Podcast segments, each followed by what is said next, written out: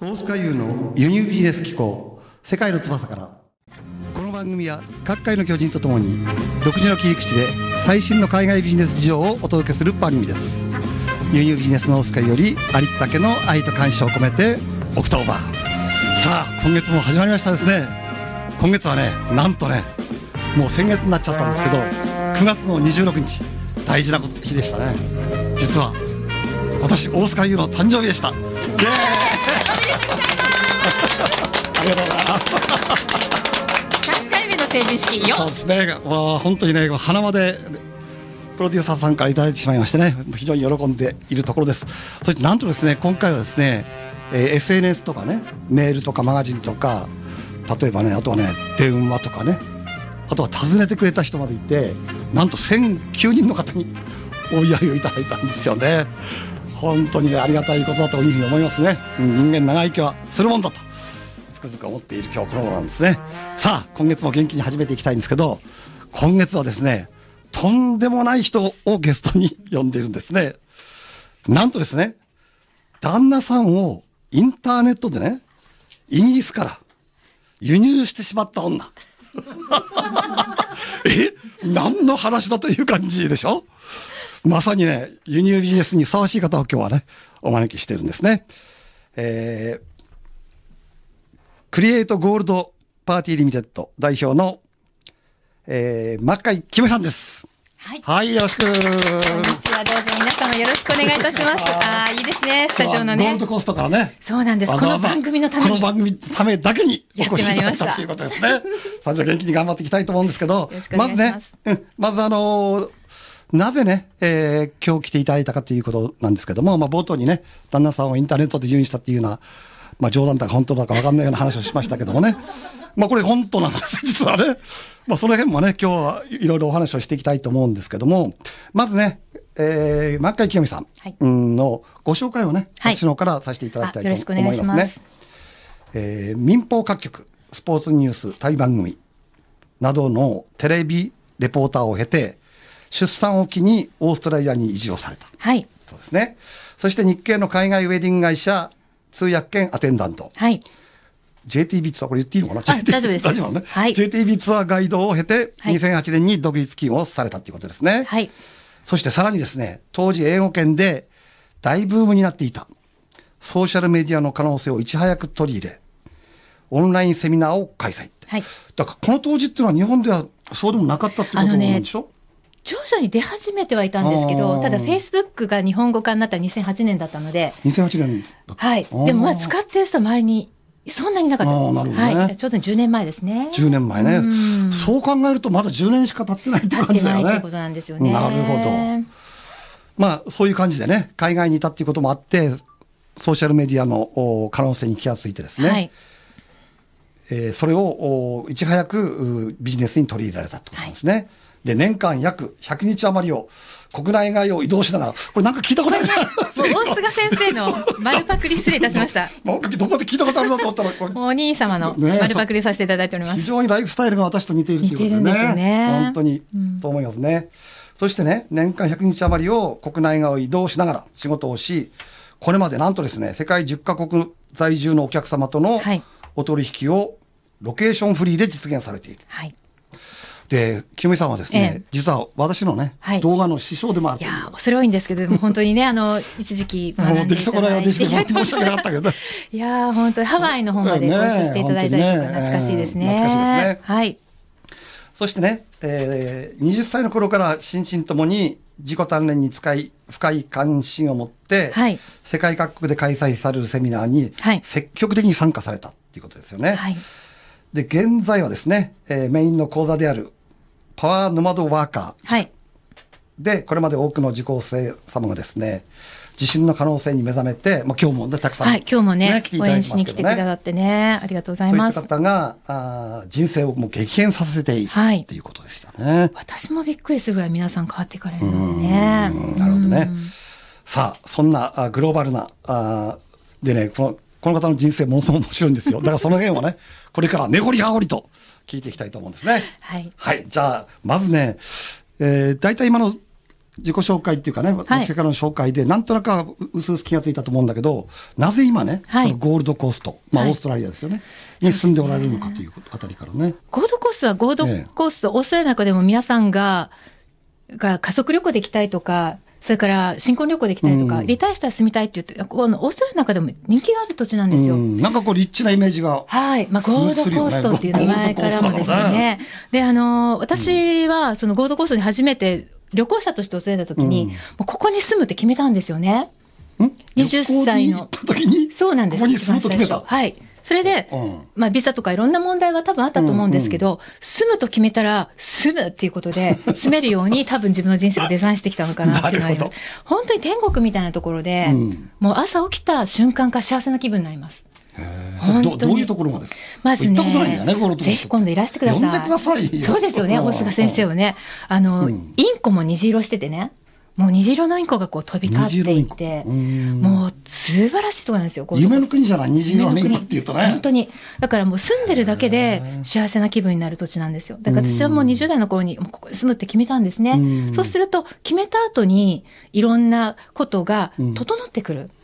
住むためにはなねるほど、いろんなものが後になって整ってくるような感じでうす。んうんうん実際のところねまず。動いていくと、はい引き寄せられるってことで、いろそんうなでこす。とがね。うん。まず決めるということですようんね。なるほどはい。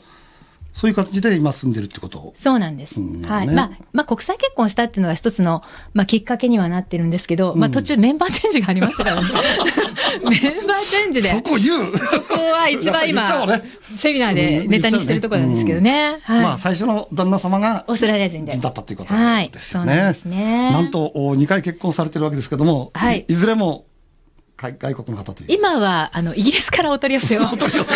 ドンから。まあその直話輸入ね、ちょっと ね、これ、最初にちらっとしたんだけど、これをしないと始まらないと思うんだよいやね。皆さん、ここが一番関心あるみたいでうね、んですよね最近ね。えはちょいっと。そこその辺をね、ええあの、驚愕の話を聞かせてください。はいその、旦那さんをええイギリスからそれを輸入したっていうかね。はいよ輸入ねよよと輸入ビジネスだからどういうそうそう。どういう経緯からね、はいそういうふうになったんですか。まあ、1回目の結婚、オーストラリアの男性で、で、まあ、オーストラリアに住む権利がね、受験も取れて、娘も生まれたんですね。でも不思議なもんでね、あの、30歳までにはリタイアしようと思ってたんですよ。んそれで30歳まで本当リタイアしちゃったんです、1回。セミリタイアして。うんで、人間不思議なものでね、人生の半分で、本本来60歳までに達成することを半分でやってしまうと、うん神様がね、いや、まだ早いんじゃないっていうことで、あーで、もう家もあるし、まあ、セミリタイアできるぐらいなね、あの、蓄えもできたんですけど、そこで結婚がダメになるんですよね。不思議ですけど。それなんでなんだろうね。でも30歳でセミリタイアしてたら、多分ボケてたと思いますよ。うん、まあ多分、今の現在はないよね。ないですね。だからそこで、まあ、あの、人生が安泰かと思いきや子供も生まれてね、うん幸せ、周りから見たら幸せなんですけども、子供が生まれたことが一つきっかけで結婚ダメになるんですね。それどういう理由からですか、聞いまちゃっていいですかず、そうですね、あの、一緒にこう、二人で住んでた時っていうのは、いわゆるダブルディンクスのキッズって言って、うんこうお互いもう仕事モードなんですよ。うんだからお金がすごい貯まるし、で、仕事すごくフォーカスしてるんですけど、やっぱり女性が子供をできると、母親モードになりますよね。そこがね、夫婦の亀裂なんですねね。私はもう子供ができた時点で母親に切り替わるわけですけど、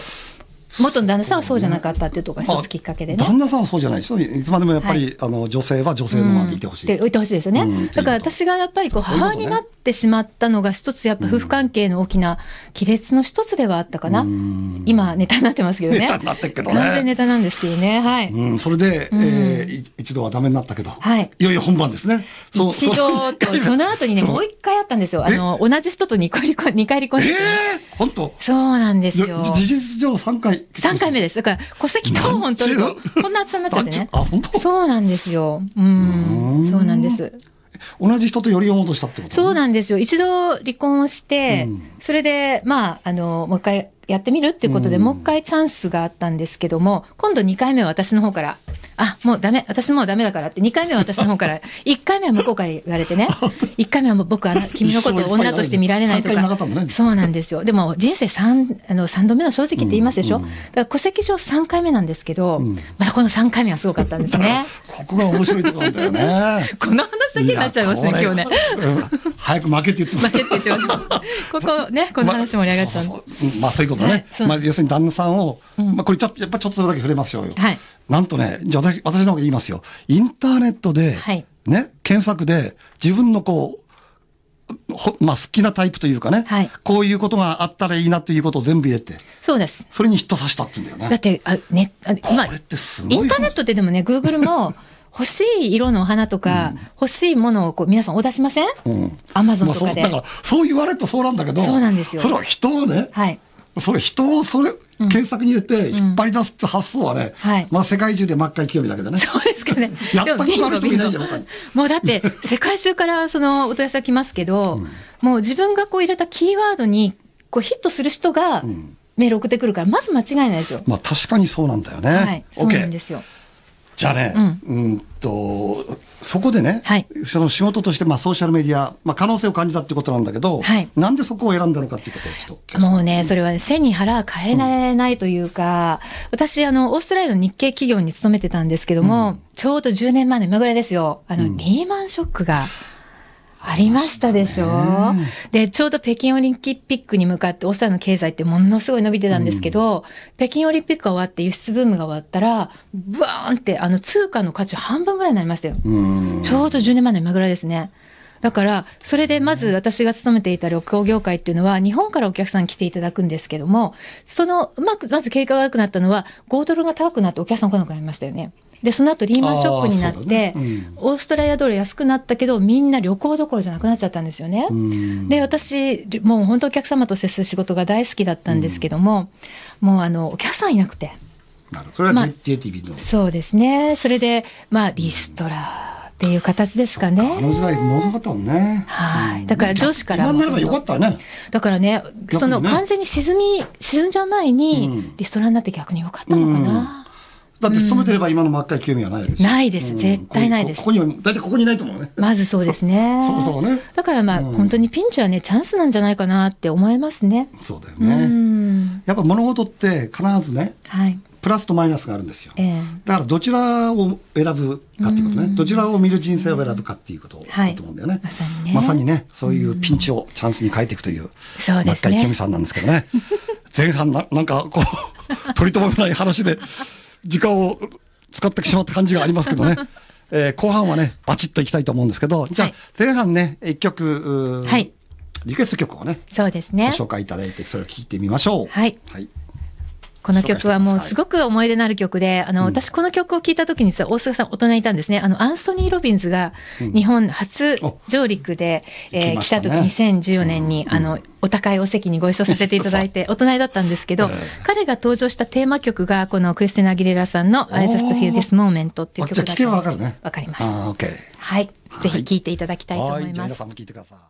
はい。いやー、もうテンション上がりますよ、この曲。本当 に毎朝8時7分にこの曲がかかって目が覚めるの。おーあ、毎朝聞いてるん8です時ね7分になるなね。るほどはい。そうなんで OK す。。じゃあね、やっぱり清美さんのこのライフスうんスタイルっていうかね、はいこうええ世界を旅しながらっていうの、ええみんな興味あると思うんだよね。そうですね。だからそこおかそのげ辺をちょっと教えさまてでください。はい。あの、まあ、私、リストラになったことがきっかけで、じゃあどうしようと思ったんですね。あの、仕事が大好きなんですよ。でも仕事が急になくなって、さあどうしようと思った時に、まあ、インターネットで最愛の理想の伴侶をね、あの、引き寄せられたでしょだから、自分の人生の伴侶を引き寄せられたとするんだったら、インターネットで仕事もできるんじゃないかっていうところに気がついたんですよ。それで会社勤めしてる時って、その、なんていうの、野生の本能っていうのを忘れちゃうんですよね、お給料もらえるから。で、いざ、飼いなされてしまった飼いなされちゃって、いい子になっちゃうんですよね。いい子になっちゃうよねで、そう。だけど、自分がこう、掘り出されて、また野生のサバンナに戻った時に、自分の本当のその野生を思い出すっていうか、それで、自分の伴侶を世界から引き寄せられたのであれば、このインターネットに次の自分の人生の後半の仕事を見つけられるんじゃないかと思ったんです。うんそれで、時間だけはあったんで検索していたら、当時アメリカのオンラインの講座があったんですよ。うんそれがまさしく、これからこう流星を極めていくソーシャルメディアの集客法とかね、そういうのを教えてる女の子だやっっぱたり。これもアメリカなんだね。アメリカがやっぱり一番こうんう早いですよねうん、情報としては。だから日本がまだ、あの、いわゆる日本ですと、当時の SNS だったら、えっと、ミクシーとかがまだミクシー流星の頃ですよ。懐かしい懐かしいでしょあうの、ん紹介制じゃないといけないといそうそうそうう。まあ日本のソーシャルメディアの走りなんですけど、どうしても日本国内のものじゃないですか。うんでも当時もアメリカ2008年っつったら、もうみんなツイッターだったりとか、フェイスブックだったりとか、YouTube とかも使っててね、流星を極めてるのを見たときに、日本はまだユーザーさんいないけど、ここに私すごいビジネスチャンスあるって思ったんですよ。なるほどねやっぱアメリカの情報がダイレクトに入ってくるので、だから多分あの時は日本から3年、4年ぐらい多分アメリカの方がすごく進んでたんですもねっ。と進んでると思うね。もっとね、だってみんな使い、いこなしてたから、すでに。だから、あ、このコンセプトを私が英語と日本語で理解して、日本語でみんなで伝えてったら、いいかなと思ったのが最初なんですよう。なるほどね。だから本当チャンスでした。で、みんな、もうどんどんこの世界的にこう、あの、なんていうのかな、経済不安になって、仕事がなくなるとか、価値観が変わってくるっていう時に、何か新しいものを作っていく時代だったんですね。だから、一番最初に私のお客さんになってくれたのは、あの、旅行会社でお世話になった上司です。おー上司もリストラになって仕事がなくてっていう状態の時に、うん一番最初にお客さんになってくれてすごいお世話になった上司でその方たちのためがあのその方たちがお客さんになってくれたおかげで私が今の仕事を、あのできるきっかけになってますだから本当に感謝してますよ。うんまあ、それを使うことによって、はいその世界中のね、うんどこに行っても仕事ができるっていうかでねきますねでさっきあのキーポイントなんだけどね、やっぱアメリカ45年進んでるって話したでしょ、はいさっきキミさんがね、ええでまさにおお私もね、こう輸入ビジネスっていうのは、はいタイムマシンビジネスだって言ってるんだよね。そうですうね、ん、だからキミさんの場合英語も使えるしね、はいでや要するにそのタイムマシンでいう未来にいるわけですよアメリカとかは、まさにそううですね、ん、だから未来人なんだよねはい、先 未に来人なのよ先に見聞きしちゃうそういうことんですよねそうそうでまさにそうですねんだからまさにね、そのその精神っていうのが我々の仕事する上でもものすごく重要な視点なんで、まさにうね、んだからあるある種の輸入ビジネスと言える、んそれそれが今日来てもらった理由の一つでもあるんだけどね、はいうんじゃあねこれからのね、